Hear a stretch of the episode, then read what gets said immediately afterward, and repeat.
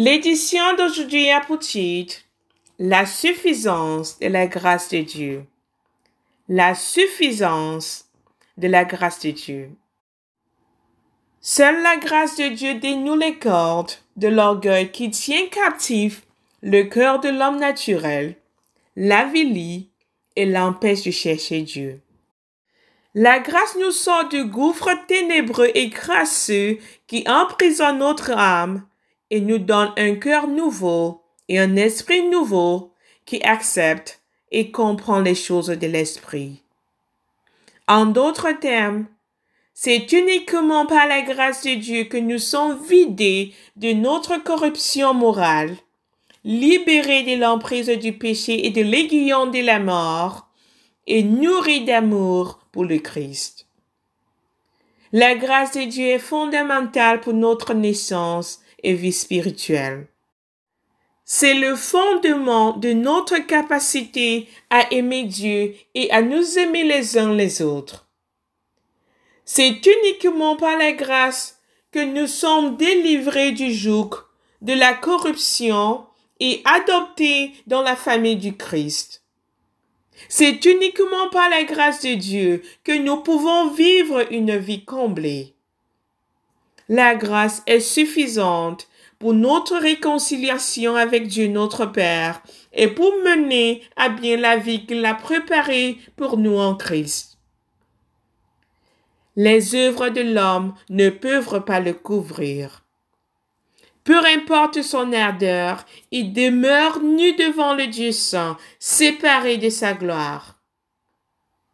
Seul le Christ Seigneur et Sauveur, en qui se trouve la grâce, peut couvrir la nudité de ceux qui s'humilient, considèrent leurs œuvres comme des ordures, se jettent sur les tendres miséricordes et implorent la justice de l'agneau parfait de Dieu.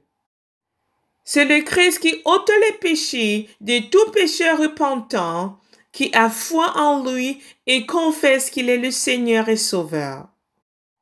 Les orgueilleux et les pharisaïques ceux qui s'amassent les trésors ici-bas, toute personne qui aspire à la gloire des mortels et s'adonne à ce qui est une abomination aux yeux de l'Éternel, ne peuvent hériter le royaume de Dieu. Car ainsi déclare l'Éternel dans Ésaïe 66, verset 2. Voici sur qui je porterai les regards, sur celui qui est humble et à l'esprit abattu, sur celui qui fait preuve de respect vis-à-vis de ma parole. Jean 14, verset 23 déclare le Seigneur, Si quelqu'un m'aime, il gardera ma parole, et mon Père l'aimera, et nous viendrons à lui, et ferons notre demeure avec lui. L'Esprit de l'Éternel cherche résidence en tout pécheur contrit et repentant, qui reconnaît son besoin du Christ et la suffisance de l'œuvre rédemptrice du Christ.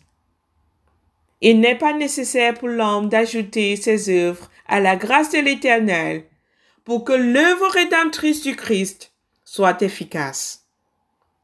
Espérer recevoir le salut par nos œuvres est une poursuite vaine. Car rien de ce que nous faisons de notre propre chef ne peut aboutir à notre justification et réconciliation avec le Dieu trinitaire. Le salut des pécheurs se trouve exclusivement à l'Éternel notre Dieu. La grâce de Dieu est suffisante pour établir la communion avec lui. L'œuvre rédemptrice du Christ est complète. Ni nos œuvres, ni nos mérites ne sont nécessaires à notre justification devant Dieu. Il nous a sauvés et nous a appelés à une vie sainte, non pas à cause de ce que nous avons fait, mais à cause de son propre dessein et de sa grâce. Cette grâce nous a été donnée en Jésus-Christ avant le commencement des temps. Deuxième Timothée 1, verset 9. Ainsi, tout ce qui concerne notre vie en union avec Dieu échappe absolument au pouvoir, à la volonté et à l'autorité de l'homme. C'est exclusivement le résultat de la grâce, de la miséricorde et de l'amour de Dieu. Nous ne contribuons en rien à notre rédemption, mais bénéficions tout simplement de l'œuvre du Christ. Par ailleurs, nous sommes soutenus au quotidien exclusivement par la grâce de Dieu. Cela nous permet de tenir face aux difficultés et échecs de la vie, de surmonter la souffrance, la persécution, la maladie et la détresse. Face à tous ces ennuis, nous sommes soutenus par la grâce de notre Seigneur.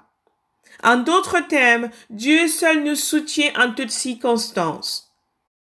Nous n'avons pas à faire quoi que ce soit pour changer notre condition, surtout que nous ne disposons pas d'un tel pouvoir. Dans nos faiblesses, l'Éternel nous fortifie. Sa puissance est parfaite chaque fois que nous sommes faibles. Il nous prépare également pour toutes les bonnes œuvres en nous donnant des dons variés. Nos bonnes œuvres sont le résultat de la grâce de Dieu, car l'Esprit de grâce qui habite en nous qui croyons en Christ nous contrôle et nous restreint afin que nous ne courions pas après les désirs de la chair, mais cherchons plutôt à nous conformer à la volonté de notre Dieu. C'est pourquoi nous rendons gloire à l'Éternel, car c'est lui qui œuvre en nous. C'est l'Esprit de grâce qui nous équipe pour toutes les bonnes œuvres. Ainsi, Paul rend gloire à Dieu pour l'œuvre de Dieu dans sa vie lorsqu'il écrit dans 1 Corinthiens 15, verset 10. Par la grâce de Dieu, je suis ce que je suis, et sa grâce envers moi n'a pas été vaine. Loin de là, j'ai travaillé plus que tous. Non pas moi toutefois, mais la grâce de Dieu qui est avec moi. La suffisance de la grâce de Dieu est une garantie du soin ininterrompu qu'il nous procure et de la préservation de la création.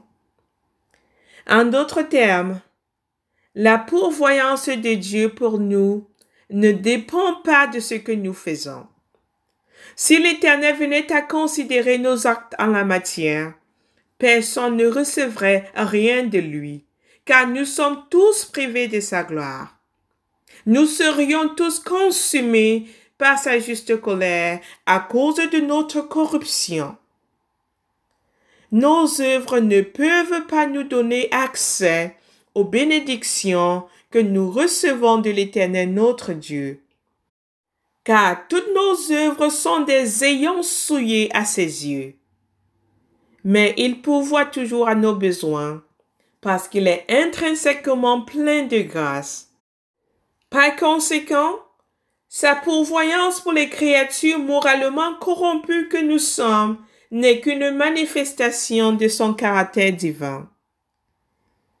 L'Éternel nous donne si gracieusement qu'il nous permet de l'implorer à travers la, prière. Ainsi l'apôtre Jean écrit dans 1 Jean 5, versets 14 à 15. Nous avons auprès de lui cette assurance que si nous demandons quelque chose selon sa volonté, il nous écoute.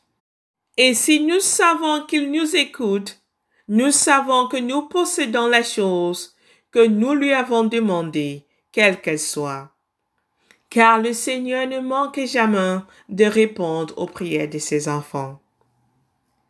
Comme 134 verset 10 le souligne, les lionceaux éprouvent la disette et la faim, mais ceux qui cherchent l'Éternel ne sont privés d'aucun bien pour affirmer l'infaillibilité et la suffisance de la grâce de Dieu, le Seigneur Jésus déclare dans Matthieu 7, verset 11. Si donc méchant comme vous l'êtes, vous savez donner de bonnes choses à vos enfants. À combien plus forte raison votre Père qui est dans les cieux donnera-t-il de bonnes choses à ceux qui les lui demandent? la suffisance ainsi que le caractère indispensable de la grâce de Dieu est une vérité indéniable. Car rien ne peut remplacer ou compléter la grâce de Dieu pour nous. Et personne ne peut vivre sans la grâce de notre Dieu. Que nous honorions le Seigneur notre Dieu ou pas, nous avons tous besoin et recevons sa grâce. Nous sommes tous soutenus par la grâce de notre Seigneur et notre attitude envers ce don précieux peut soit nous rapprocher de Dieu, soit renforcer notre inimitié contre lui. Par conséquent, nous devons nous poser cette question. Comment devons-nous répondre à la grâce de Dieu? Nous répondrons à cette question dans notre prochaine édition. Restez à l'écoute.